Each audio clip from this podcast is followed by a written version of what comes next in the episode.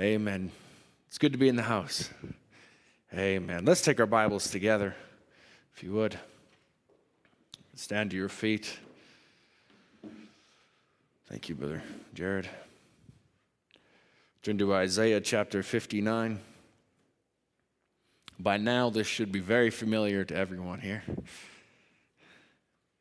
I think it was went on record that it was three services in a row. It was the text, and now I'm going to make it service number four, but it's not in a row. So, but uh, Isaiah chapter 59. We'll just start at verse uh, 15. It says, Yea, truth faileth, and he that departeth from evil maketh himself a prey. Kind of sounds like today. You want to stand for what's right and what's true and depart from evil, you're going to have some kickback. You're going to have some people that wonder, what you doing? Why are you doing that? Why are you trying to live right? Why are you trying to talk right? Why are you trying to do right? Why you do these things? Everybody's doing this. This is the very next statement. And the Lord saw it. And it displeased him that there was no judgment.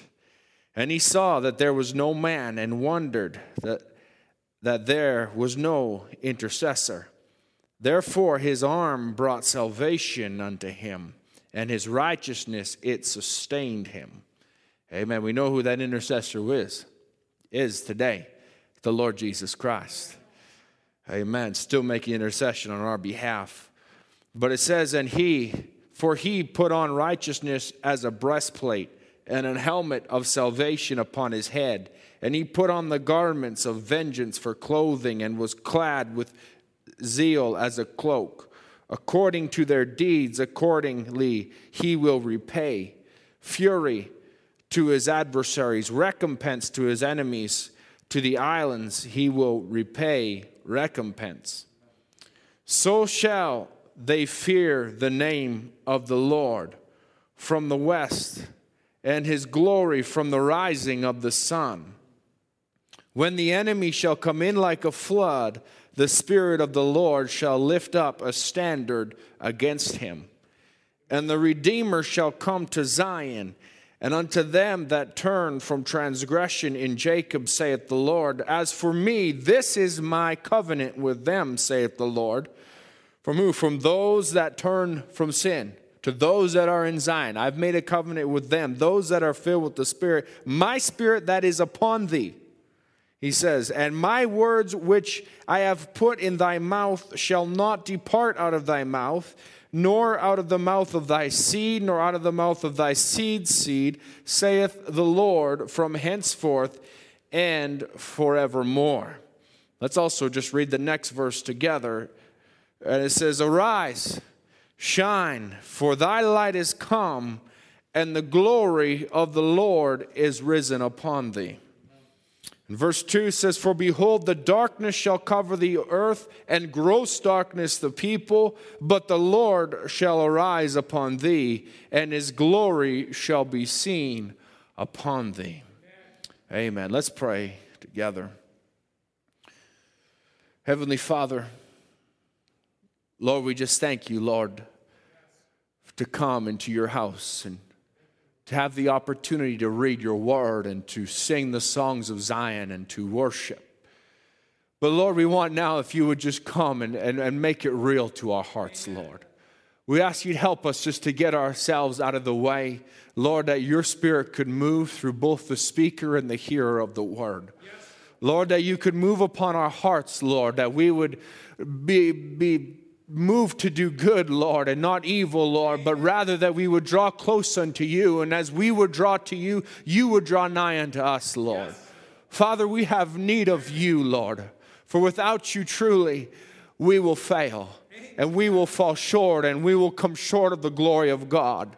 But Lord, if you would just come by our way tonight, Lord, if you would sweep over the pews, Lord, and just forget, Lord, and forgive the, the, in the incompetence of your servant, Lord, but rather, Lord, may you come and speak, Lord Jesus. I just give it over to you. For Lord, you can speak and you can set captives free. You can heal blind eyes, Lord. You can heal any sickness or disease, Lord. It's nothing to you. But Father God, we need to yield to you, Lord. So tonight we want to say we surrender that you would have your way. In the name of Jesus Christ, we pray. Amen and amen. You may have your seats. Once more. Thank you for standing for the to honor the reading of the word. And I want tonight maybe perhaps we'll just more lay in the word and it won't be quite as evangelistic as as, as brother Maxwell or or quite as teaching as brother Paul but we'll settle somewhere in the middle for preaching as they call it. It's not teaching or preaching it's kind of both. And so we'll just do the best we can and trust the Lord. But we read this scripture, and, uh, and uh, we'll, we'll get to that in a moment, but I want to just introduce you to my title tonight, and, and it may seem a strange title for, for many, but I would like to call it The Banner of Jehovah Dismisses the Lover and the Mistress. The banner of Jehovah dismisses the lover and the mistress. Now, you might ask, well, where are you going with that, Brother Andrew? And that, that, that's quite a lot, but Really, what I'm speaking about is spiritual relationships. To have spiritual relationships. And to have a mistress or a lover is, is a secret relationship. It's not a relationship you broadcast on the streets. It's only in this day and age where adultery and fornication really is broadcast as something to brag about when really it's one of the most shameful things there is. Because in reality, uh, the, the, the, lover or a mistress is something that, that man back in the day, it was something they were ashamed of, that they had failed, that they had fallen, that something had happened. But I want to speak to you on a, on a spiritual level tonight. I don't want to speak to you about the natural so much, but rather in the spiritual level of because a, a spiritual battle is going on in each one of our lives. We're in a spiritual battle, right? There's many of you, I believe, two weeks ago had an experience and the Lord touched you and you really had a wonderful time in the presence of God. But I could ask you to raise your hand how many of you have the devil been on your case since then? Whether mentally, whether physically, some way, shape, or form, he's fought you in some way in the last two weeks. He's desired to make you trip up, to make you fall, even to make you try and doubt what happened to you even to make you try and doubt that it was God that was there, or to try and make you think something wasn't right, because He's a master of that. He did it with Eve. He made her to try and think. He, he brought in the Word of God, and He said, Well, you, you know, that's absolutely that's the Word of God. You shouldn't eat of this. You shouldn't do that. Absolutely, that's the Word of God. But then He slipped a little extra in there but thou shalt not surely die. When God said, You will surely die. And he began to reason with her to help her to, to, to doubt what the word of God had made real to her already. He still tries, he's still in the business of doing that today. But these, these are secret relationships that, that are kept hidden, relationships that you, you that, that, that tell you that you can't tell anybody else about it. This is a relationship that begins to speak to you in your in a spirit realm. Are you with me? I'm talking about in your mind. I'm talking about something you do in the private time. When you're alone and nobody else is there, that you know it's wrong. But there's something in you that you keep doing it and it keeps telling you you can't tell anybody about this. This is your little secret. This is your guilty pleasure, if you will. But now, these relationships are also they're toxic and break down the moral fabric of the individuals involved in them. Something that you know is wrong, but you just can't seem to quit. You know you shouldn't do it, but you, you, just, you just can't stop. Eh, eh, every time you're alone, you're in the private of your own bedroom or whether you're wherever you are and everybody's gone, you got your little phone, you got your little device. It's something you shouldn't be looking at, you shouldn't be reading, you shouldn't be feeding on, but you enjoy it so much. Yeah. You feel like, well, eh, nobody will know. And I'm never going to tell anybody. I know it's quiet, that's okay. Yeah. But I want to declare to you that Jesus still today is Jehovah Nissi. which to some of you might seem like quite a statement, but really that Jesus is Jehovah Nissi. Jehovah Nissi in the Old Testament was God unveiling himself in Exodus chapter 17 and verse 15 as, as the banner. He is the banner over the people. In other words, he is the protection. And a banner is more than just protection. It's, a, it's, a, it's an ensign of war. It's, it's a banner that says, This is what we stand for. This is what we are. This is what we believe. This is where we're going. It's what we read in Isaiah chapter 59, where it says, The Lord will raise up a standard. He'll raise up a banner. In other words, He will raise up that He will reveal Himself again as Jehovah Nissi which is Jehovah God with his family as their banner. Amen. Remember, that's what we've been speaking on in young people's Jehovah. What is Jehovah to you, and what are you to Jehovah? Your relationship with Jehovah, God Almighty, Jehovah God that lives with his family, as he was introduced in Genesis chapter 2, that he was no longer just God Elohim, the self existing one, but he came down to dwell with Adam and Eve, that he was Jehovah, he was God dwelling and existing with his family. Amen. And that he's still that today, but he, he came and all that Jehovah was, he embodied himself in Jesus. If you look at it and you were to read down in John chapter 16 and John chapter 17, you find he begins to create a banner, an ensign, something that, that, that I'm just going to turn to it here so I can read it to you in John chapter 16. Mark, I didn't give you very many scriptures because I knew I would be jumping all over the place and it would take me just as long to give them all the scriptures I have as it would just to come out here and preach it. So. Thank you, Brother Mark. I, I know he's fast on that thing. Mark or John chapter 16 and verse 17. Sorry, verse 7. says, Nevertheless, I tell you a truth, it is expedient for you that I go away. For if I go not away, the Comforter will not come to you, but if I depart, I will send him unto you that when he is come, he will reprove the world of sin and of righteousness and of judgment. And I want you to understand if you were to go back to Exodus chapter 17, where he introduces himself as Jehovah Nissi. It was after a battle that they fought with the Amalekites. And they'd fought this battle, and Moses in verse 14 says, The Lord said unto Moses, Write this for a memorial in a book and rehearse it in the ears of Joshua, that I will utterly put out of remembrance of Amalek from under heaven. So, what's he saying? There's judgment here. I'm coming down to do something about this sin. And Moses built an altar and called the name of it Jehovah Nissi, for he said, Because the Lord hath sworn that the Lord will have war with Amalek from generation to generation. In other words, the battle isn't yours, it's the Lord will have war with Amalek. And here Jesus, as he's speaking, now this is after Jesus, now he's just with his disciples in the upper room speaking to them, or he's with them in the uh, at the, the, the Last Supper, and he's just speaking with them and he's talking with them, and Judas is left. Judas has gone to do what he's going to do, and as he's speaking with them, and he begins to tell them, I, I, tell you a truth. And in verse 8 of chapter 16 of, of, of John, he says, And when he has come, he will reprove the world of sin and righteousness and of judgment of sin because they believed not on me. Of righteousness because I go to my Father and you see me no more. Of judgment because the prince of this world is judged. Thank the Lord.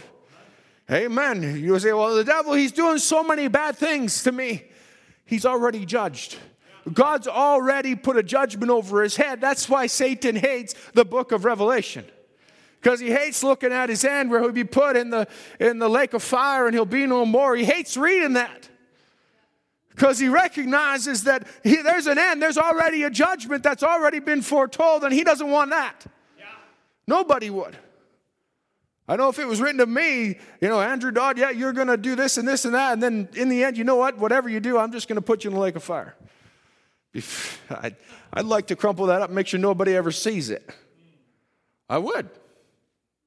Because you wouldn't want anyone to know. So that's why Satan's so against the Bible and the Word of God, because he doesn't want people to understand exactly who he is.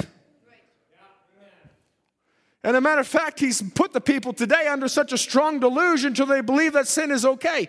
And they don't want to look into the Bible and they want to call it old fashioned because it's so pleasurable to live in sin. And everybody's doing it. It's so wonderful to do it. But the, but, but the Bible says it's wrong, but I, oh my. We're going to get into that a little bit later, so I don't want to get too much into it now. I have 20 pages in case you're wondering. I'm still halfway through page one. but we won't get through 20 pages, don't worry. You'd be here all day and night and day and night. But now, he's raised up the banner of love for his children. See, of love, that's what the banner is. See, but it's talking about judgment of sin and it's talking about righteousness. And how is that love? Love is who God is. To show the way of righteousness and to judge that which is wrong, it is the love of God. Not a twisted version of love where everybody's okay. Everything's wonderful. You can do anything you want. That's Satan's idea of love. That's why we got children today. Brother Branham called it parent delinquency because they took that twisted version of love to say, Johnny, you're perfect no matter what you do. I love you. You're my son. You just do anything you want. I love you. And they forgot that sometimes you need to discipline the child because if you don't tell him he's wrong sometimes, he's always going to think he's right, no matter how wrong he really is. Anyways, that's ooh, way off on a side transit there. Hallelujah. Real love for the truth and what is right. Because he said in his word in 2 Corinthians 4 and 14, he says, Be not unequally yoked together with unbelievers. For what fellowship has righteousness with unrighteousness? What communion has light with darkness?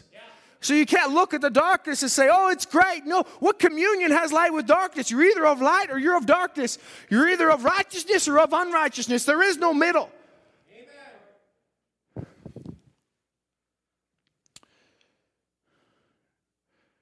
And the only way that you can walk under the banner of God's love is to dismiss the secret relationships with sin.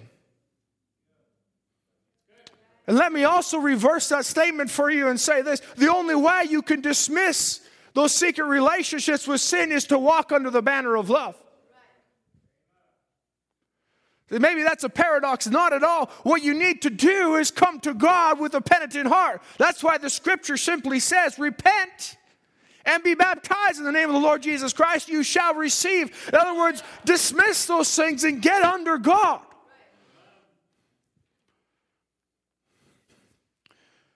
Now, turn with me to Ephesians chapter 6.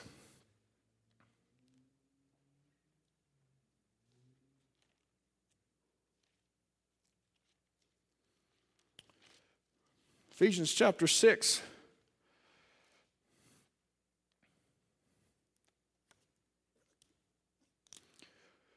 Verse 10 says this Finally, my brethren, be strong in the Lord and in the power of his might.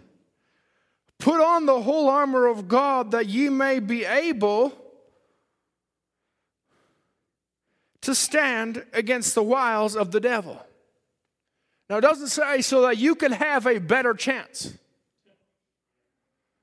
It says so you could even be able.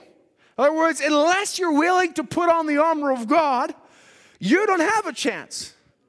You're going to fall on your own merit. You're going to fall by a denominational creed. You're going to fall by a message creed. You can't just take it and say, well, this is what the pastor says, so I got to do. You have to take it and put on the armor. You got to do it yourself. You got to have a personal relationship with God so that you are able to stand against the devil because there's only one that can defeat the morning star. He was the first angel created. He certainly more, knows more than I do, but he does not know more than God knows. Because let me say this He was created, God was not. He is the creator. He's above the whole creation. He's the one that is eternal, and the only ones that can be eternal is those that are in him in the beginning. Amen. But it says that you would be able to stand against the wiles of the darts of the devil, and we wrestle not against flesh and blood. Remember, I said I want to speak about spiritual relationships. We don't wrestle against flesh and blood. This isn't about your relationship with the people at school or the people at work or the people wherever you go. It's not about those relationships. This is about your relationship with the devil or your relationship with God.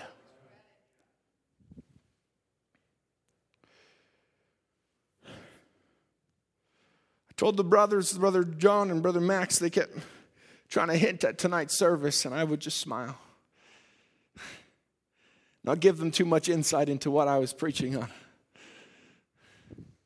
So I didn't want to give any away. But it says now in Ephesians 6, and we keep reading, we don't wrestle against flesh and blood, but against principalities, against powers, not against weakness we wrestle against powers, against the rulers of the darkness of this world, against spiritual wickedness in high places. All of these things are spiritual things. This isn't spiritual wickedness. This isn't talking about Trudeau. This isn't talking about Trump. This isn't talking about Biden. This is talking about spiritual wickedness in high place. This is talking about a spirit that controls in high places. So we don't, we don't fight against flesh and blood, but the devil is still relentless in his war against the children of the Lord. He wants to do everything he can because I already said he knows his end, so he wants to do everything he can to delay that. And the only way he could delay that is to delay a body change, to delay a rapture, to delay you catching who you really are in the sight of God and who you really are in God. Because if he can delay that, he can delay his inevitable end.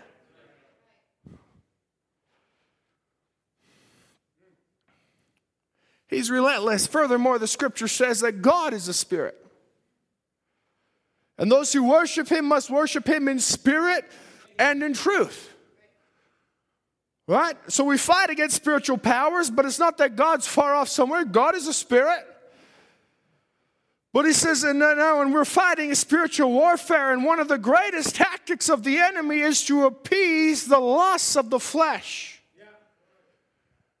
Now, I want to bring this to you now. The spiritual battle begins to kind of take on a little bit of a physical battle.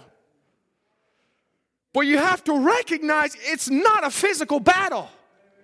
Let me put it very simple and very a little bit humorous to you. It's not the cinnamon buns that are causing you to gain weight. It's you eating them.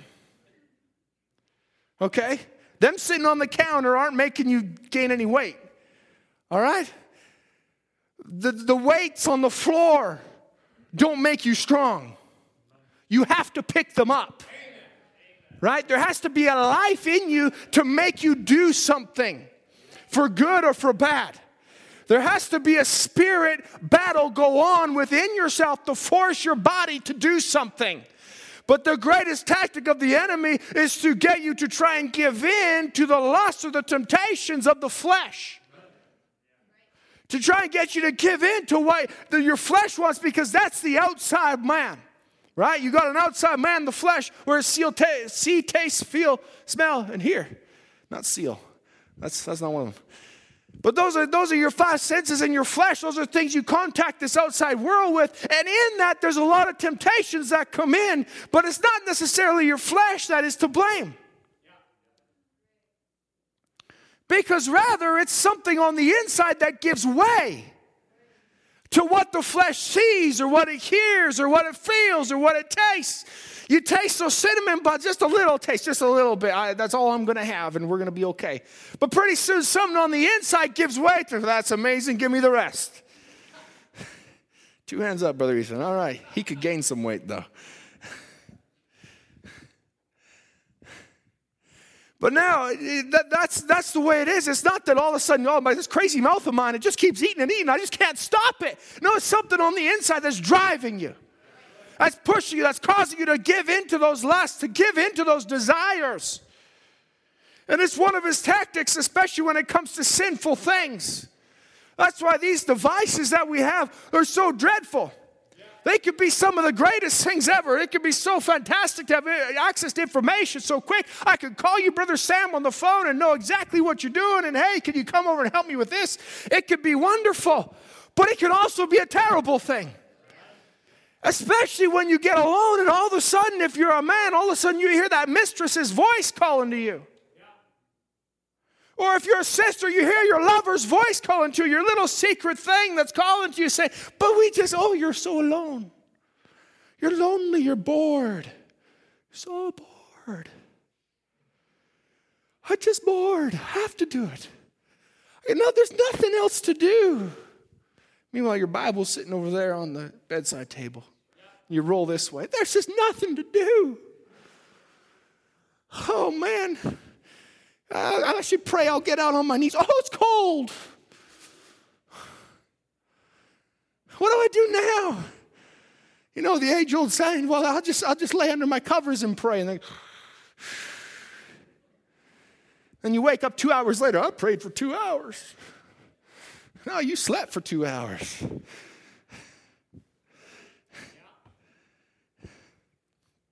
Just trying to keep you in it. Amen. He's relentless. Those things, they originate in the spirit. Therefore, it takes away your desire to fight. There's a man that was asked one time. He said, You know, I think it was Brother Branham that asked him, he said, How you doing? He said, Well, doing okay. And so, you know, there's a battle in me. There's a white dog and there's a black dog, right? They're always fighting.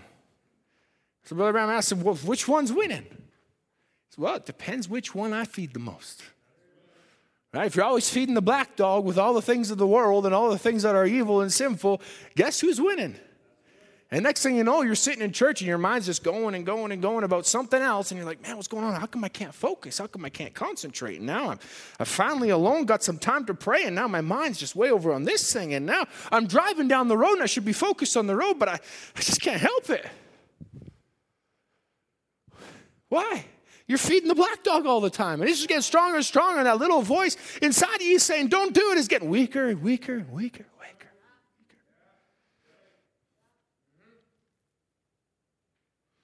But if you keep reading in Ephesians, Ephesians chapter 6 and verse 14, I hope you're keeping your Bibles with you. It says, Stand therefore.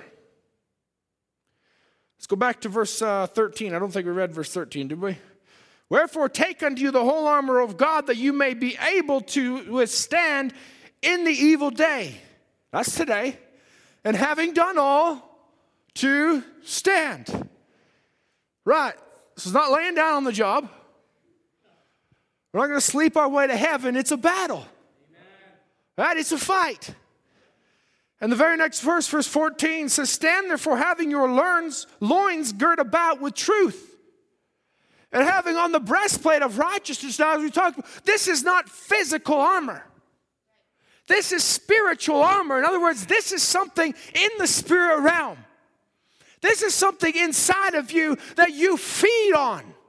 Having your loins girt about with truth. One place in Peter it says, gird up the loins of your mind.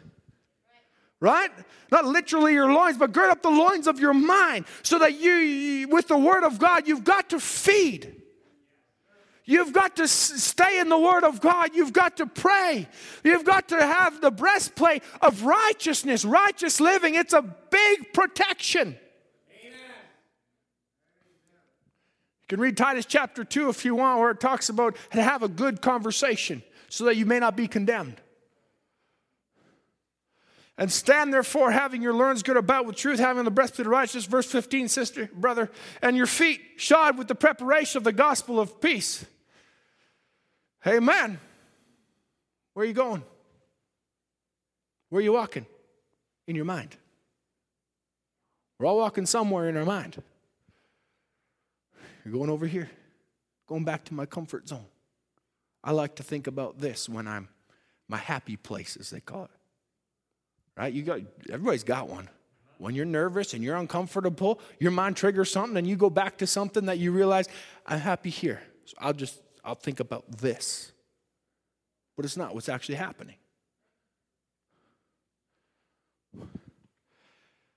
Have your feet shod with the preparation of the gospel of peace. It's not the happen chance, it's the preparation. Let's carry on. I don't want to spend too, too much time on this. It says, above all, take the shield of faith, wherewith you be, may be able to quench all the fiery darts of the wicked. You got to have faith in the word. Okay, I, I'm just going to say it this way. We don't want to be two handed swordsmen where I got the sword of the word and I can sure wield it good. And I'll just, I'll knock down every dart. I'm so good with this sword. I, I can debate the word of God till I'm blue in the face. But if you don't have faith in it, you can't block a dart. If you don't have faith in what you're reading, it ain't doing you any good. You might be able to put scripture upon scripture together, but if you don't believe it, you say, I'll just debate my way through it. You're going to find yourself in a whole lot of binds because you'll find somebody that's smarter than you. Wherewith you may be able, once again, not have a better chance, be able to quench all the fiery darts of the wicked. Not some of them, all the fiery darts of the wicked. And take the helmet of salvation and the sword of the Spirit, which is the Word of God. verse 18, praying with all prayer and supplication in the Spirit, and watching thereunto with all perseverance and supplication for all saints. This isn't praying to the old saints like the Catholics do. I'm supplicating for these saints. No, this is praying for the saints of God. Pray and intercede for one another, like we just had. So I started with a couple testimonies this morning. There was a couple things that happened. Sister Hannah was asking, I'd like a job. Could you pray? We got down, we started praying. And guess what? Her own testimony, you heard her words tonight where she said, It was even better than I thought it'd be. Why? Because there was someone that got on their knees, not just me, all kinds of people that got on their knees and they begin to pray. And they begin to seek God, God, would you give Sister Hannah a job? She needs a job, Lord. Would you give her a job? And not just repetition, say, Lord, you said you're Jehovah Jireh, that you would provide all of her needs, and she has need of a job. Would you give her a job? And God came down and gave her something better than what she was ever expecting. Oh, if we just trusted Him, He'd give us the exceeding abundant. Not a fleshly armor. It originates from the faith within the soul. This armor originates from faith down in the soul because you know down inside, right down on the inside, right, there's only two things in there. Down in the soul of man, there's only faith or doubt. You either believe or you don't. That's why if you go back into Genesis, you go back in Genesis chapter 2, Genesis chapter 3, you find out that Satan, through the serpent, chose the mind. That's where the battleground is because that's what the devil chose to make that the battleground through the reasonings and, and the affections and the imagination and the memory and the conscience and all those things to try and get into you there, to try and make it so that way he could reason out the word of God with you just like he did with Eve. But God never chose that. God never said to Eve, Eve, let me explain to you why you can't eat of this tree. I'm going to tell you about the chemical properties of the fruit. I'm going to talk to you about all these things. I'm going to talk to you why. And we know it was so much more beyond that, but I don't want to get into all of it because then that'll be the whole service. But he didn't, he didn't come down and explain to her why you don't eat of the tree of knowledge of good and evil. He just told her, don't do it. Because God chose faith. You either believe it or you don't. Exactly the same way Jesus, Jesus, when he came, he didn't come and begin to debate with the, with the elders and the Pharisees and the Sadducees and all these people. He didn't come and do that. He just told them, uh, This is the word. If you believe it, great. If you don't, you don't. It's that simple. You got to have faith, and that's where these, this armor of, of God, it originates down in there. It starts in faith that you believe and you want to do what's right, and it begins to push out and fortifies our spirit from the enemy so that we will not fall by the temptations of the flesh. Now go with me to Romans chapter 6. Now we've laid a foundation.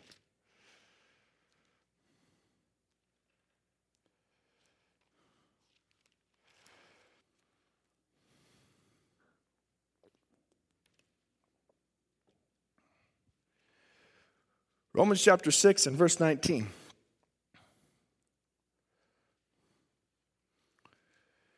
Are you with me still? Is this okay? Do you need to stand up? All right. If you need to stand up, stand up. Stretch your legs. Go ahead. If you need to stand up, you stand up. I won't be offended. We can all stand up, do a jumping jack, and sit back down if that's really what we need. But we're in this together. All right. Thank you. Somebody took my offer. Praise God. Romans chapter 6, verse 19 says it this way. Paul writing here, he says, I speak after the manner of man because of the infirmity of your flesh. For as you have yielded your members as servants of uncleanness and to iniquity unto iniquity. What's iniquity? Obedience, but it's really you know better and you don't do it. Right. Or you know you should do something and you don't. And he says, You used to yield them from iniquity unto iniquity. So, in other words, he's not talking to people that don't know. He's talking to those of you who know the Word of God who know the law, who know what's written, who know what you should do and what you shouldn't do. And he's talking to you saying, Listen, this is for you. I'm talking to you because of why. Not saying, Listen, you just got to do better. You got to, well, what's your problem? No, he's saying, You have a weak flesh. We all do. Okay, can we get that? We all have a weak flesh. It doesn't matter how many huge muscles you have, you still have a tempted flesh you still are going to look at things and you still are going to see things that are tempting to you because you're designed in such a way. And Satan plays on that, plays on that, plays on that to try and tempt your spirit to fall. Listen, once you're born again and your soul is sealed, it's sealed to the day of your redemption. That soul cannot fall. But he can still access your spirit if you let him. And how does he do it? He does it through the gateways of the flesh. He puts something in front of you to see. He tells you something through your ear. He lets you touch something that you think, oh, I got to have more of this. To uncleanness and to iniquity unto iniquity, even so now yield your members servants of righteousness unto holiness. Amen. In other words, there's got to be a reversal of the roles here. Whereas before something came from the outside in and caused you to do something wrong, now let it be something from the inside pushing out, causing you to do something right. And that will create a holy life. Listen today to thinking man's filter, a holy man's taste. If you got a thinking man's filter, if you filter your life through the Word of God, you'll come out with a holy man's taste. Now, who's writing this? I want to just take a, a moment on this. Who's writing this in Romans? Thank you. Thank you. Okay, good. We know this. Paul. Paul is, right? He's, he's writing this. Now, who's Paul? Who's Paul in the scripture? You say, well, I mean, he wrote a lot of the Old Testament, right? He was a good guy. He was, you know, he, he was a guy that persecuted everybody. And then next thing you know, he turned around and now he's all of a sudden on the right side. And now, no, he's more than that. He's the first messenger, exactly. He was raised in a believing home. They didn't believe that Jesus Christ, who was who he was, but they believed the Torah. They took the word of God. As soon as you go back to the, the Torah, the first five books, the Old Testament, they sang the Psalms of David. They read the writings of Solomon. They did all of these things. They taught him well. He went very young age. It kind of sounds like what we do. You know, he went at a very young age and he began to learn the word of God. We take them at a very young age, we put them in Sunday school. Right? To do what? To learn the Word of God. That's only half the equation. The other half the equation is that the parents are teaching them right.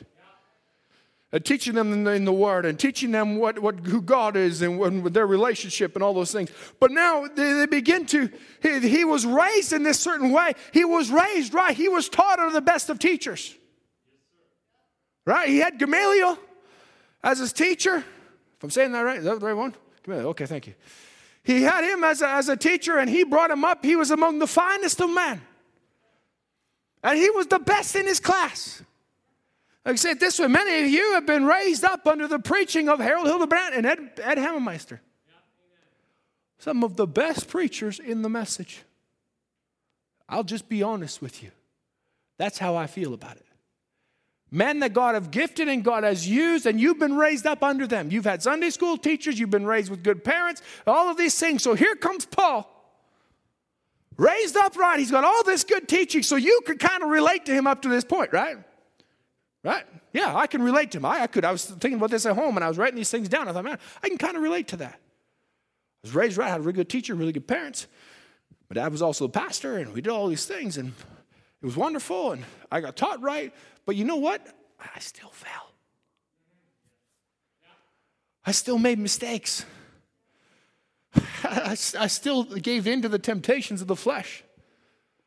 And even Paul, in all of his, his, his wisdom, he still was, he was incredibly zealous and sincere in what he believed. Right? So much so that he began to persecute those who believed in this Jesus called the Christ. And they began to persecute them and put them to death, all these things. Then one day he's on his road to Damascus, and we find that he was called to the ministry by a supernatural calling. God came down the pillar of fire, knocked him off his horse, blinded him actually, made him go to Ananias to pray for him where he had to get prayed for. Then he went out in the desert for two years.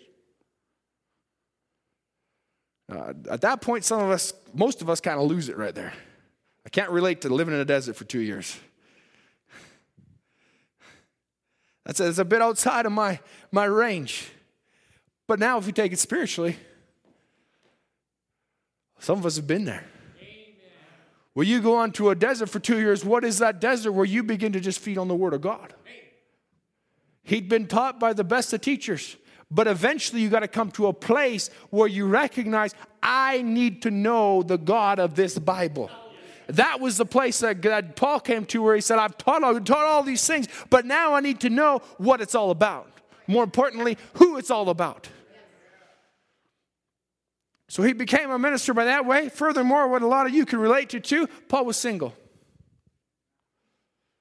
All right? I can't relate to that anymore. Thank God. But he was single. He was single all his life, and he even said it was quoted on the weekend, so I'll quote it again. I would that you were all as I am, except for these bonds. So there you go. All the single people. But he was single, he was gifted as the messenger to the age of Ephesus, and he was gifted as a prophet. He was even the one that when Brother Branham crossed over to the other side, they, they said to him, he said, Well, I just preached what Paul preached, and all of the converts of Brother Branham said, We're resting on that. We're on what Paul preached. So here's Paul's preaching, and he's saying, We all got a weak flesh. Now let's go over to chapter 7, verse 1. Here's where I'm probably going to spend the rest of the service in case you're wondering where I'm going with it. Romans chapter 7, verse 1. And he writes, Know ye not, brethren. Here, here he quotes it. Well, I already quoted to you. He says, For I speak to them that know the law. Okay? So let me just say, before you start reading this whole chapter, he's realizing I'm not speaking to people who are ignorant. I'm speaking to you that know the truth. Okay? I think that's who I'm speaking to tonight. I know that's who I'm speaking to tonight. I know a lot of you very, very well.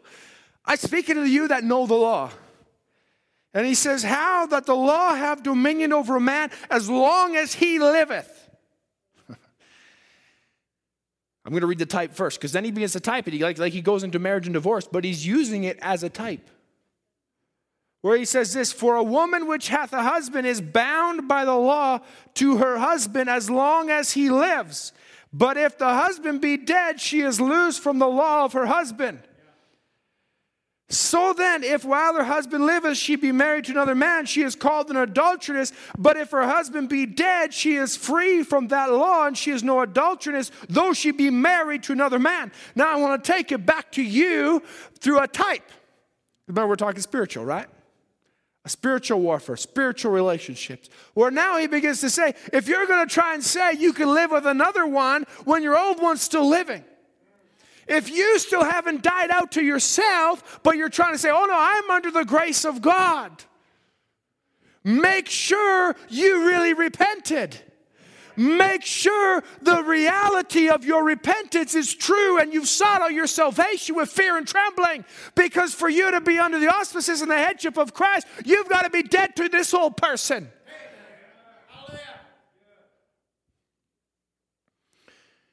He says, Wherefore, my brethren, because that's how it happens. That's how people want to say, I'm born again. But when it suits me, I like to do what I like to do. That's called an adulteress. Spiritually speaking, In other words, they've got a husband or they're claiming they have a husband, but they've got a lover over here. They've got a mistress over here. But it's, it's pleasurable for a season. So, wherefore, my brethren, ye also are become dead to the law by the body of Christ. Now, I go back to the statement that I said earlier, where I said the only way you can dismiss those relationships is by getting under the banner.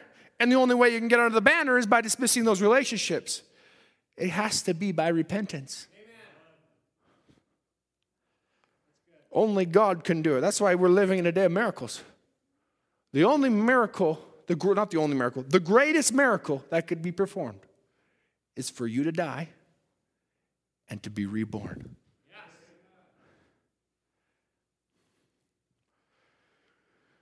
Now,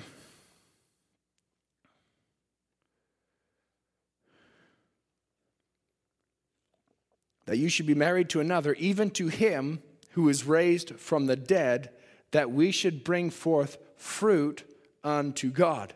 There's the purpose of it. There's the purpose of the relationship that you would bring forth his fruit. What is this fruit? Love, joy, peace, long suffering, temperance, goodness, gentleness, patience. Right? There's a purpose to it. It's not just, wow, I'm under Christ. Praise the Lord. We're all going in. But get off my lawn! Just flying off the handle all the time. We got that in here in Edmonton, right? Because people like to sweep their snowbanks up and don't touch their lawn. It's got to be perfect. It's not even a lawn, it's a pile of snow. It's for jumping in and playing in and throwing your kids in. That's what it's about, right? No, for some people, it's about this beautiful, perfect lawn. And they just,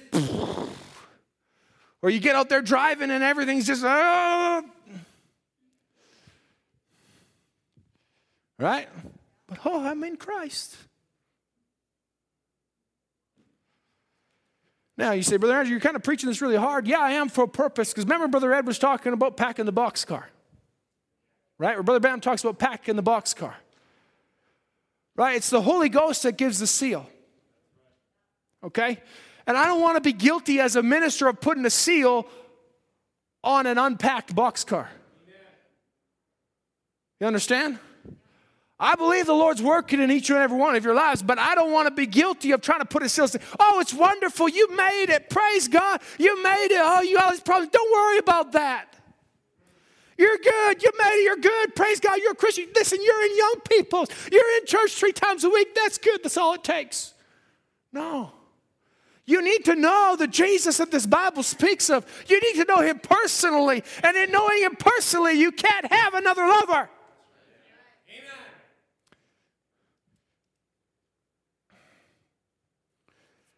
So now, in Romans chapter 7, where we were reading, he says there was a purpose to, to the relationship, it was to bring forth fruit. And when you were in the flesh, the motions of sins, which were by the law, did work in, the, in, your, in our members to bring forth fruit unto death. There was a relationship that you were having originally that wasn't bringing forth very good fruit it was kind of rotten. Because it was your members that were yielded unto iniquity, unto iniquity, unholiness, unrighteousness.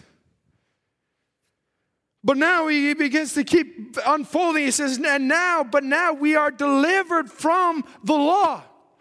That being dead wherein we were held, that we should serve in newness of spirit, not in the oldness of the letter.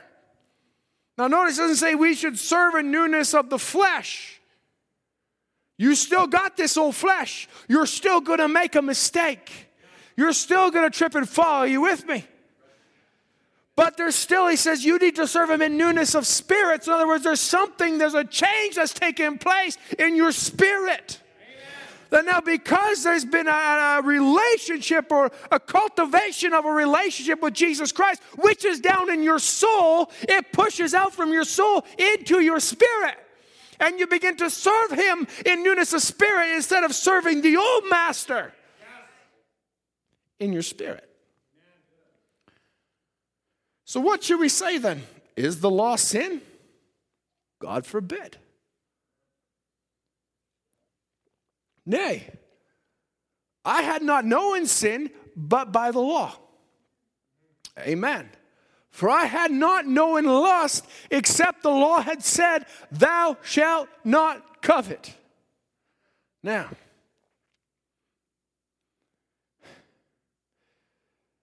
he says, Listen, if it wasn't for the law, I wouldn't know what sin is. You could go and do something absolutely horrible, including murder, and if it wasn't for the law, you would not know you'd done something wrong. That's why Cain could kill his brother and go, Am I my brother's keeper? But God had to come down and begin to tell him, You done wrong. You know there's something in you that's telling you you done wrong, but you can't figure out what it is. That's why you're out here hiding. But because there's no law saying thou shalt not kill, you're not sure what's going on. Am I my brother's keeper? Is this really me? What do you mean I've done wrong? He got, I got angry at him. He got angry at me. Maybe he didn't get angry at me, but I, I didn't like what he did. So I killed him. But when the law came, then people knew what sin was. It was by the law. So here's Paul saying, It was good for me to study the law. It was good for me to be raised right. It was good for me to know what's right and what's wrong, even though this gospel doesn't bring a set of rules of do's and don'ts. It brings a life in you that causes you to do right because it's the life of Jesus Christ, which was perfect. Amen. However, he's saying it was good for me to know those things because it made me do right. It made me get to the place where I needed to get to where God could come on the scene. So I had not even known lust except the law had said, Thou shalt not covet. He says, But sin, taking occasion by the commandment, wrought in me all manner of concupiscence for without the law, sin is dead. So, in other words, what's he saying? He said, I didn't realize that this was to me being consumed with evil desire. Concupiscence is to be consumed with evil desire. But not to be consumed in that. He says, I wouldn't have known it was evil desire if it wasn't for the law. And the law took occasion of me. In other words, it, it was something that I didn't realize. Sin, sorry, took occasion by the commandment. That sin would, would continually bombard me and bombard me for what purpose? To make you feel condemnation to make you feel bad, to make you feel like oh, I'm a horrible person and I can't go on because I did this certain thing. Said, Sin took occasion because the law said you shouldn't covet. And I had a thought that now all of a sudden I feel like a terrible human being because I did that saying that was sin took occasion. In other words, the devil took occasion because I knew the law. Yeah, I knew the commandment that I shouldn't do that. So it took occasion to make me feel bad, to make me know that I'd fallen, to try and get me believe that I was beyond help. That's how you get anxiety, depression, all those things. Why? Because somebody does something, it might not even been you do it. But somebody else does something and you just begin to worry about it, worry about it, worry about it, worry about it. Why? Because there's something in you that was taught that's wrong. Don't do that. So you all of a sudden are so consumed with that that also you begin to say, ah, ah, ah, how could they do that? And you begin to get anxious about it. You begin to get withdrawal into depression. Why? Because there's something that's taken occasion. Oh my. But without the law, sin is just dead. So I says, you've got to be dead to the law. That's what we read earlier in the chapter, right? Dead to the law by the body of Christ. In other words, it's not that it's all for nothing, but rather I'm not living under that anymore. I've got something else now. I've found grace in Jesus Christ. And not just grace for me, grace for others.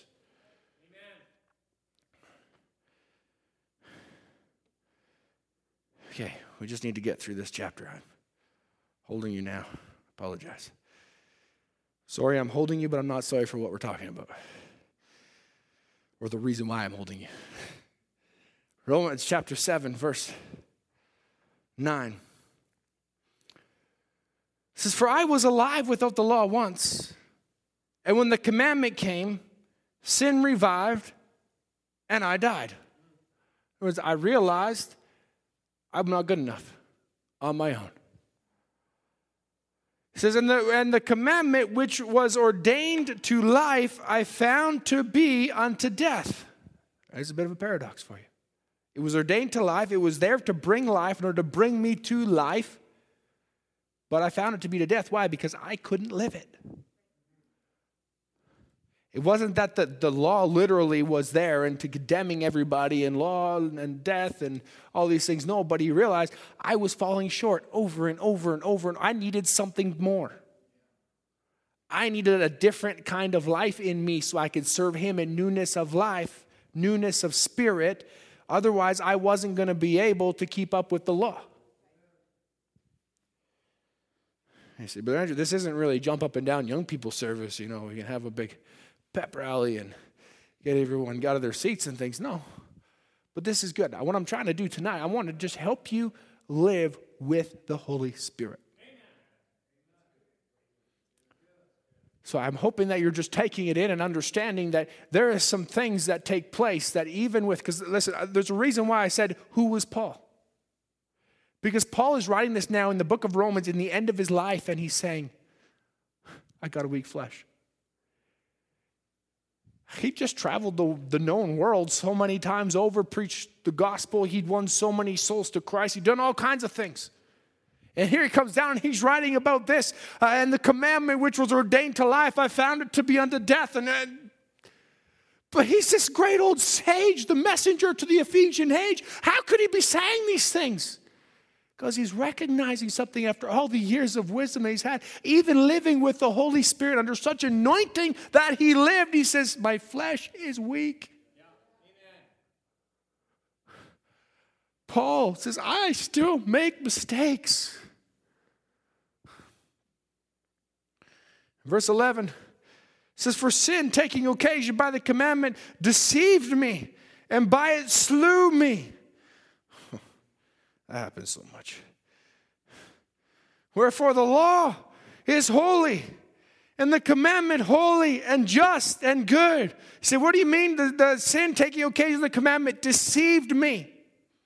It deceives you by trying to make you believe it's something that it doesn't exactly say. Yeah. Just like the serpent, Satan through the serpent did to Eve. Thou shalt not surely die. He told her all the good things. Yeah, you'll be wise, you'll be like God, you'll know both good and evil. That was all true. Absolutely. But when the law came, he says the, the, the, sin took occasion on that and deceived me by thinking that because I made a mistake, all of a sudden I was lost. But he says that's not so. We got to get through this chapter because it gets better and better and better. Wherefore the law is holy and the commandments holy and just and good. But I thought he just said that I found the commandment to be unto death, and now he's sitting here saying the commandment's holy and just and good? Absolutely it is. He said, it in itself is good, it's just, it's holy, it's to be reverenced, it's to be followed, it's to be lived. But there's only one way I can do it, not through myself. Next, next verse, Brother Mark says, Was then that which is good made death unto me? God forbid. But sin, that it might appear sin, worketh death in me, that which is good, and sin by the commandment might become exceeding sinful. Next verse, verse 14 says, For we know that the law is spiritual, but I am carnal, sold under sin. That's your first birth. We're all born in sin, shaped in iniquity, come in this world speaking lies. That's in the Old Testament scriptures, Job and Psalms. But we find that all of all of those things, he says, I'm, I'm sold under sin, this flesh, there's no good thing in it. I'm a carnal man, but the law is spiritual. In other words, the battle that I'm having is not in my flesh, it's in my spirit. In verse 15, says, For that which I do, I allow not for what I would, that I do, that do I not. But what I hate, that do I. Oh my, there's some literary tongue twisting for you. For that which I do, I allow not. I would do it, but for some reason I just can't get it out. Here's Paul, here's the messenger of the age. He's the man that's traveled the world. He's won millions, I'm sure millions, thousands, I don't even know, hundreds and thousands of souls to Christ that he's won and he spread the gospel far and wide. And here he comes. That which I do, I just can't do it. There's something in this outside that just keeps stopping me over and over, and I know it's right, but I, oh. I fail myself over and over for what I would. I, that I do not, that do I not, but what I hate, that do I. When I hate the very temptations that I'm preaching against, sometimes Satan shoves them right in my face and I fall flat on my face. Wow. Sometimes it happens that way. Born of the Holy Ghost. Because that's in the soul. And it's got to come out into the spirit where the battle is at. And you got to feed that white dog. You got to feed good. You got to read your Bible. You got to pray. You got to feed on the message of the hour. You have to do that. Because otherwise, you're going to find yourself more and more falling, falling, falling, falling, falling flat on your face like you got two left feet or something. There we go. There's a title for you Two Spiritual Left Feet.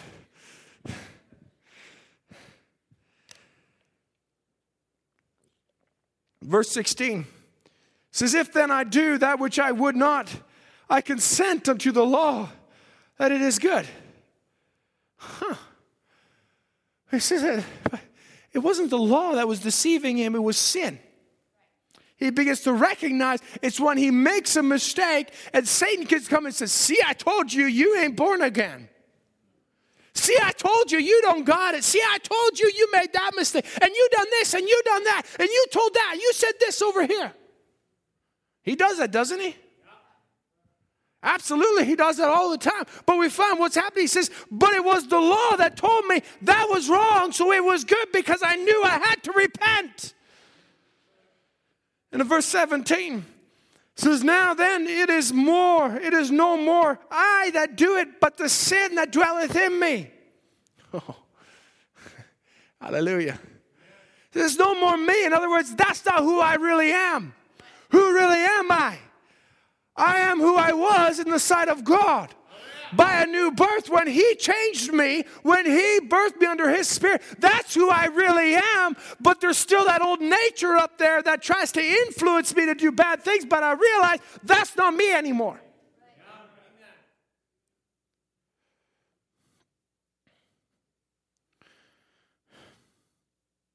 Verse 18 says, For I know that in me, that is in my flesh, dwelleth no good thing. For to will is present with me, but how to perform that which is good I find not. There we go again, where he's almost repeating himself again, saying, I want to do what's right. The will is there, the spirit is willing, but the flesh is weak. Why do I keep getting tripped up? You ever, you ever find that where you're, you're talking to somebody and, and you feel like you should witness to them, but it's just, that's all that comes out? Maybe you want to tell them about the Godhead, and next thing you're saying, you know the God has a head?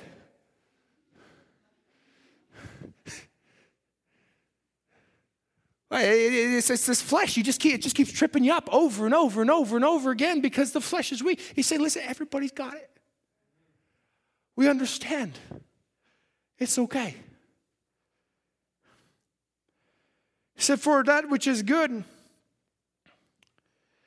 for the good that I would do, that, that I would I do not, but the evil which I would not that I do.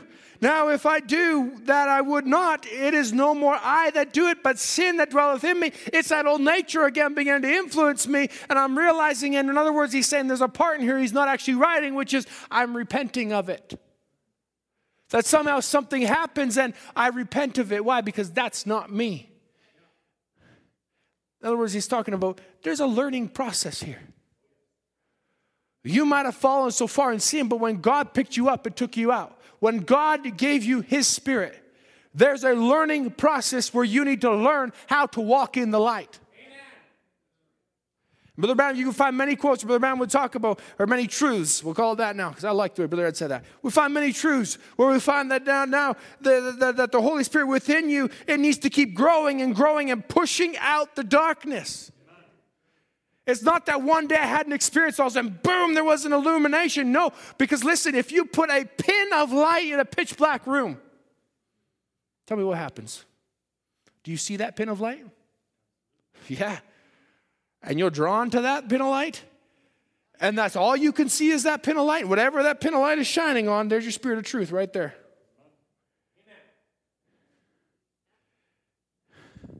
That's all you can see. The rest of the room might be pitch black and you can't see the rest of it, but there's something in that pin of light and you're focusing on that pin of light and it begins to reveal to you something till finally you begin to walk towards that and it begins to grow and it begins to illuminate, it begins to illuminate till finally you realize there's no more darkness. That's why you could say, and as you walk with the Lord and as you continue in the Holy Spirit, you begin to realize, ah, I used to like that old thing.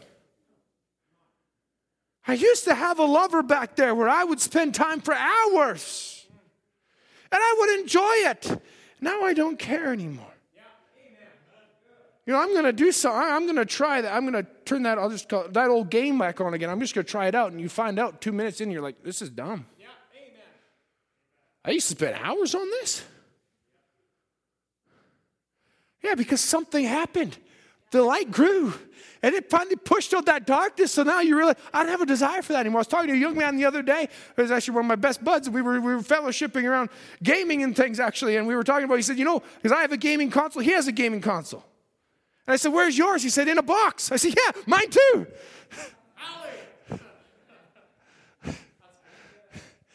We both got these gaming consoles. We're like, yeah, you ever played them? I haven't played them in like four years, five years now. I don't even know. Those things that I used to enjoy, I don't enjoy it anymore. It doesn't, doesn't help me anymore. I, I used to enjoy playing NHL. You know, anybody ever play NHL on the, on the computer? Thank you. We got some honest souls in here. I used to enjoy that. Yeah, I'd sit there for hours. I used to get up. You know, I, I'm not a morning person, okay? I used to sleep in till all hours of the day. You can ask my wife, we got married. She thought we'd go on Saturdays, do great things. I did in my dreams, like, but it was like two o'clock in the afternoon, and finally going out of bed, and she's like, uh, "Where are you?" But anyways, so I'm not a morning person. When I was a kid, though, when it came to Saturday, because we were allowed to play the computer on Saturday and Friday night, and that's it.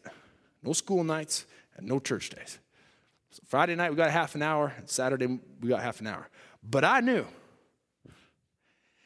that my parents weren't morning people either. But if I woke up my mom and I got her to type in the password to the computer at 6 a.m., I now had from 6 till 7, till 8, till 9, till 10. Oh, yeah. Now I look back and go, man, you imagine what I would have done praying from 6 till 8 till 9. But no, I had such a desire to play this NHL game. And I would sit there and play, and we had this dynasty, and I'd play season after season after season, all these things. Because I, I was not a morning person. I, was in front of the screen like this, but it was something that just I had given it so much permission into my mind, and I'd given it so much provision that I would skip out on sleep to play this game. And I knew that my siblings wouldn't bug me because they weren't morning people either. I'm going somewhere with this. Stay with me. It's not all about NHL tonight. But we find that, that you'd make provision for that. But I, I the, the other three years ago now, I put this game on my laptop. I thought, yeah, I used to love this game. So I loaded it on my laptop and I put it in there. I played one game and I couldn't wait till that game was over. I was like, I feel like this must be how my sisters felt when I was trying to play them. And they're like, when is it over? When is it over? You win already. As young peoples, it's okay, right? All right. But I realized something. I didn't have a desire for that anymore. It didn't bother me anymore. That's just one example in gaming. That's something that bothers boys a lot, not so much the sisters. The sisters have other things that bother them. I'm not going to try and get into that too too much, but there's a lot of things that bother sisters. There's a lot of things we spend our time on. That sisters spend their time on.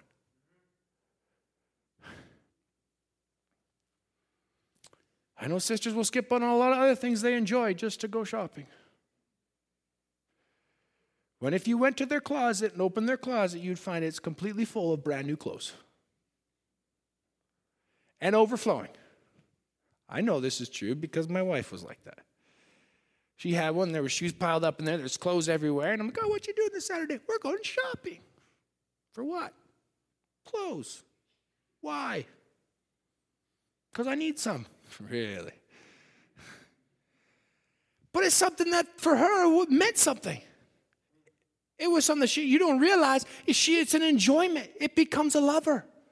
That you can get away and you don't realize the whole time you're there in the shopping mall, there's blaring music going on. You're being bombarded with posters and fashions and all kinds of things that's happening. I'm not speaking against going clothes shopping. Sometimes we gotta, I still have to this day go clothes shopping. I still don't enjoy it. My wife still has to go clothes shopping. And she doesn't enjoy it either, but for different reasons. Because she's got three children to drag around to every single store. It ain't the same anymore. But she realizes that, uh, that, that, that doesn't mean so much anymore. But nowadays, you could do it right online. Oh, yeah, the devil pulled one over on us there, didn't he? Where I find now, you got yourself, I'm sorry, my wife's not here to defend herself. You got yourself an online store and you're going, don't worry, I won't buy anything. What are you doing? I'm browsing. Online? Yeah, yeah, I'm. Isn't this really cute? You gonna buy that? No. What are you doing? Here's a message book. Here's the Bible. Do something else. Here's your child. Here's son.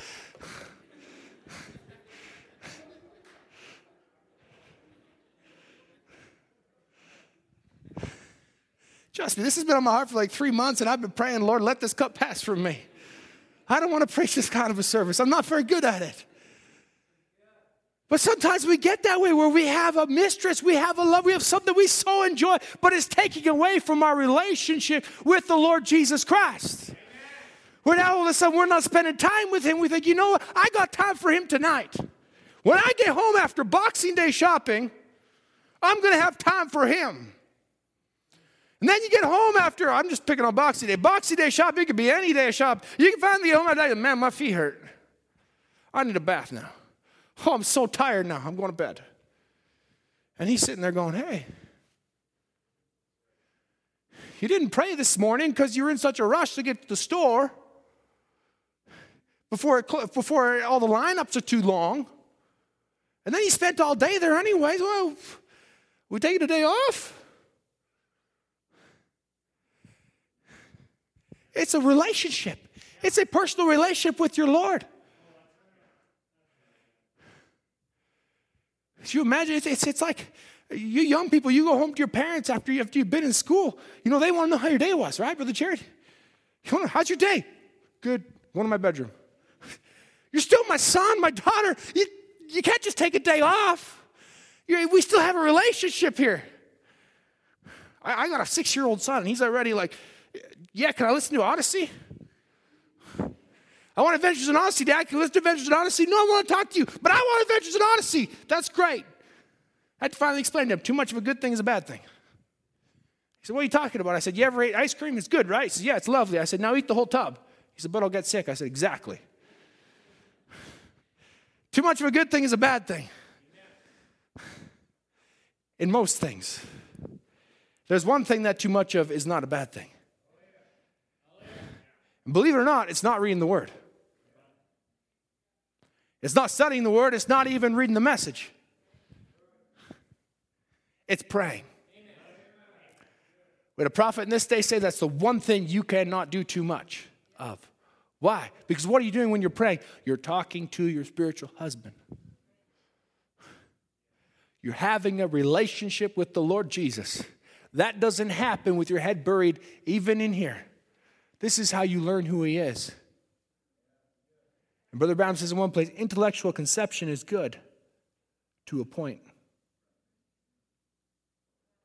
You can intellectually concept, and this is where a lot of denominations stop. They, can, they have a conception of who Jesus Christ is, but they forget it ain't about just having a creed. It ain't about just having a set of doctrines and codes. You got to know the author. You got to know Jesus Christ personally. That's where Paul's saying, I am myself had the law and I read it and I knew it by heart and I knew it all over the place, but I kept falling over and over and over and over again. And I realized my intellectual conception wasn't good enough. Oh my. We're not hardly getting anywhere tonight. Is this okay? All right. I kind of woke you all up with a little bit of humor there. So I don't want to. I'm already way too late. I apologize. Give me 10 more minutes. Would you give me 10 more minutes? All right. I promise you. 10 more minutes. Where are we at? 9 11. Okay. 9 11. Okay. All right. Nobody call 911 on me. All right. Romans chapter 7. Where are we at? Verse 20 by the mark. Now, if I do that I would not, it is no more I that do it, but sin that dwelleth in me. Verse 21. I find then a law that when I would do good, evil is present with me. This is the truth. You could be born of the Holy Spirit and absolutely have good intentions to do good, and you'll find that old nature is with you all the time. Remember, I talked about that where Brother Branham, you can go down the stairs there, you can see the picture of the pillar of fire with the, with the seven rainbows, seven bows of the pillar of fire. And there in the background, it highlights a picture of a face. Brother Branham says, That's my old nature, sitting right back there. It's always there. Your old nature. You can be born again. You can have a new spirit, but you find that old self that was born in sin, shaped in iniquity, came in this world, speaking lies. It's there trying to talk to you. He said, I find a law that ain't going away until the body change. That ain't going away till this is gone. Until finally I get a perfect body, a, a body like Jesus when he came back onto earth and he had a, a, a theophany. Till I get something like that, I am going to still have that old guy back there. When I would do good, evil is still present with me. He says, For I delight in the law of God after the inward man. Now he begins to get into something. I delight after the law of God, after the inward man. In other words, that law of God might be so hard on the outside, it might condemn me so much in my spirit, in my flesh, but in the inward man, oh, it's a delight because that's sealed. Next verse, verse 23 says, But I see another law in my members, warring against the law of my mind and bringing into captivity the law of sin which is in my members. hallelujah. I might have this law here that when I would do good, evil's present with me, but there's something else in me coming out. There's something else inside of me that's been warring against it, that's fighting against it, trying to do that which is good, that there's the battleground in the spirit going back and forth. Next verse, verse 24 says, O wretched man that I am, who shall deliver me from the body of this death? Oh, wretched man, that's how it feels sometimes being a Christian, really, because there's something on the inside pushing out and there's something on the outside pushing in. You feel like, oh God, why can't I just get over this? Why can't I just get over this hump I'm in, this cycle I'm in over and over and over again? It takes something so, so simple. You have to rely on Jesus Christ. Stop trying to fight the battle yourself and recognize He is my banner. I got to get under the banner, and all these other things will fall away. Verse 25. I thank God through Jesus Christ our Lord. So then, with the mind, I myself serve the law of God. So now he's saying, Listen, I found all these things, I've had all these struggles, but by, I thank God through Jesus Christ, through the grace of God. So then, with the mind, now he says, I'm winning the battle. I serve the law of God, but with the flesh, the law of sin. In other words, I can't fix that. I said, I just walked into Superstore the other day. It was, a, it was Tuesday night after, no, yeah, Tuesday night after prayer meeting. I walked in there and I happened to see this, this woman wearing something, and I right away turned away. It just was so immoral. I turned away, and then my brain registered what she was wearing, and I turned back because I couldn't believe. It wasn't that I was turning back to admire her or anything like that, but I turned back because I thought, Am I really seeing that? Is that really a style today? Let's be honest with you. She was wearing a pair of sweatpants that came up way past her belly button. She still couldn't find a shirt that came down that far. I, thought, I, I don't know if I just never seen that before. I thought, are you serious? Like, really? But that's the way the world is. But in other words, there's still, there's still my flesh that I, I, it doesn't matter where you walk today, there's still evil things that's going to present itself before your eyes. There's still evil things you're going to hear. You're going to happen to walk by a store if you happen to be out shopping and hear a song. Got to be a little facetious there. Happen to be out shopping. So don't, don't worry. But we find that, that, that you, might, you might just happen to hear something. You might happen to something to happen. You might pick up one of those old books and read it, and something happens, to you, oh.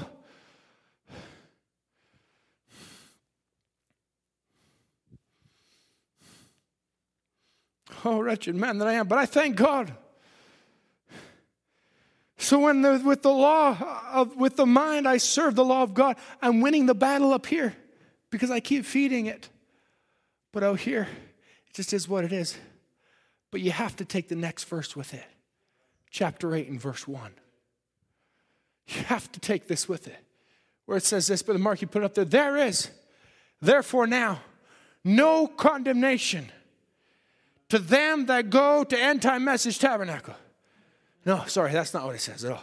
It says, To them which are in Christ Jesus, who walk not after the flesh, but after the Spirit. Hallelujah. So we say, listen, there's a battle going on. I'm winning the battle up here. The flesh is still here, but I'm not following that flesh. I'm following with the law of God in my spirit because that's the driving force that brings this flesh into subjection. Even though I, I, I, can't make it so that way I never look at things or I never see things anymore, but rather I turn my head. Brother Branham says so many times, he said, when you see that evil thing, you turn your head. He says, the Holy Spirit causes you, young man, to turn your head. Hallelujah away from that immorally dressed woman, away from that thing that you ought not to look at, away from that magazine, away from those things, away from those things online when you happen to see, oh my, sometimes you just go on YouTube and something just pops up and you're like, shut it down. So I've told you in the past, there's times I've just been on my phone just looking at something. Next thing I know, Satan comes in like a rush. Oh, yeah, he does. He comes in and all those old things that used to bother me come in like a rush, and I'll just take my phone, throw it across the room. Because I know that's what he's trying to anoint. He's trying to get me to look at something that used to bother me, but now I realize I'm not walking after the flesh anymore. I'm walking after the Spirit, and there's no condemnation to those that are in the that are in Christ Jesus. Hallelujah! To those that are born, in other words, those that have come through justification. Those that have come through sanctification, those that have been born of the Spirit of God, to them there's no condemnation. Now we're going to end on this. But now we find that condemnation, condemnation we find is to be tried and found guilty. In other words, in Christ Jesus, you cannot be found guilty. That's why Paul could write and say, It wasn't me that did it, it's sin that dwelleth in me because I'm in Christ. But he recognized this flesh is not in Christ. Are you with me? This flesh is not redeemed. And I'm so happy for that because it's a bit too pudgy. I'm going to have a good body over there. It's going to be the perfect body the way God's seen, the way it should have been. Amen? If you say amen, you're not talking about me, you're talking about yourself. Okay? But he didn't redeem this flesh and all the scars. I got a scar there, scar there, scar there, scar there, scar there. I got all these scars and all kinds of things going on. I got other scars on my back and my side. That's just the way this flesh is. But he didn't redeem this to say, this is what's coming over. No, he said, I redeemed your soul and your spirit. Hallelujah. There is no condemnation. You cannot be found guilty If you just flip over a couple pages to Romans chapter 14, we are still ending on this. Don't worry, I'm still in condemnation or in conviction. Romans chapter 14 and verse 22 says it this way says, Hast thou faith? Have it to thyself before God. Happy is he that condemneth not himself in that thing which he alloweth. Now, I know you want to try and look at me and say, read the rest of the chapter, but he's talking about eating meat offered idols and different things. But you could take this outside of that. Every verse in the Bible stands by itself. But you find if you take this outside that, what's he saying? Happy is the man who doesn't condemn himself by something he alloweth. In other words, something he approves. You'll know the tree by the fruit that it bears. You may say, oh, they'll never know something you're approving of. Would you like to subscribe to this magazine? Oh, I approve. Would you like to sign up for this website? I approve. You got that, that isn't there an ad or something on it was an ad or something I heard on a, on a radio. You're approved. Say it together, approved. That's the way the world wants to try and put it. We can approve you for everything. You can have approval for this, approval for that, approval. He says, happy as man doesn't condemn himself by the things which he's just allowing to happen all over his life, approving this, approving that, approving this, approving that. Oh, everything's wonderful. God loves everybody. But now go flip over to conviction. Because I always like to throw this in here, and I, I know I've spoken on a little bit recent, recently, and the other young people, I just said it briefly. But what is conviction? Conviction is the state of being sensible to guilt. In other words, it's not just you recognize you're wrong or recognize what's wrong and right, but rather the word gives you a sensitivity to guilt, which causes you to repent, which renders you not guilty. You with me? That's where Paul says, Listen, I found then that when I would do good, evil's present with me, and it's not me that does it, but it's sin that dwelleth in me because he's realized that I was convicted that I did something wrong, and so I repented of it, and I'm not guilty. I'm not under condemnation because I'm in Jesus Christ. Hallelujah. So it's not just that we go about doing everything we would, but he says, Oh, wretched man that I am. Why? Because there's a war because I want to do what's right. Because there's a spirit in me that pushes me to do the right, to do the word of God, to fulfill his commandment, to be about the business of the Father. It's not that I just live any old way I want because I'm in Christ. Praise the Lord, I'm not condemned, I'm not guilty. No. But rather because he's cleansed me and washed me from that and he's put a new spirit in me, I want to do what's right. I have a different desire. That at one point your desire was towards the old mistress, the old lover that's changed to a new desire with Christ Jesus. Let's stand to our feet.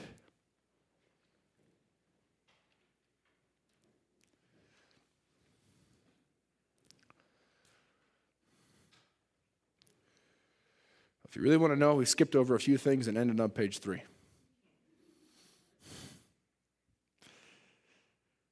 Conviction. There's still conviction in a Christian walk. There is no condemnation. You're not guilty. That's what justification is. Right? All those sins of the past, He justified you. It's as though you never did it in the first place. And then He washed you in His blood, sanctified you, cleaned you out, made you put you aside, ready for service, so that He could do what? Fill you Amen. with His Spirit. say, well, I never fall again. Oh, no. You'll still make mistakes. I still make mistakes. We all still make mistakes. So Paul says, we all got a weak flesh. I speak, Romans chapter 6, verse 19 says, I speak after the manner of man because of the infirmity of your flesh. You say amen? My flesh is infirm. It just is. I say, brother, are you sick? No, not at all, actually. I don't have COVID or anything else. Thank the Lord. But in a spirit world, it's incapable. It's weak. It cannot handle. It needs something else. It needs God. Amen. Amen. This is my desire. But Tony, there you are. this is my desire to honor you, Lord, with all.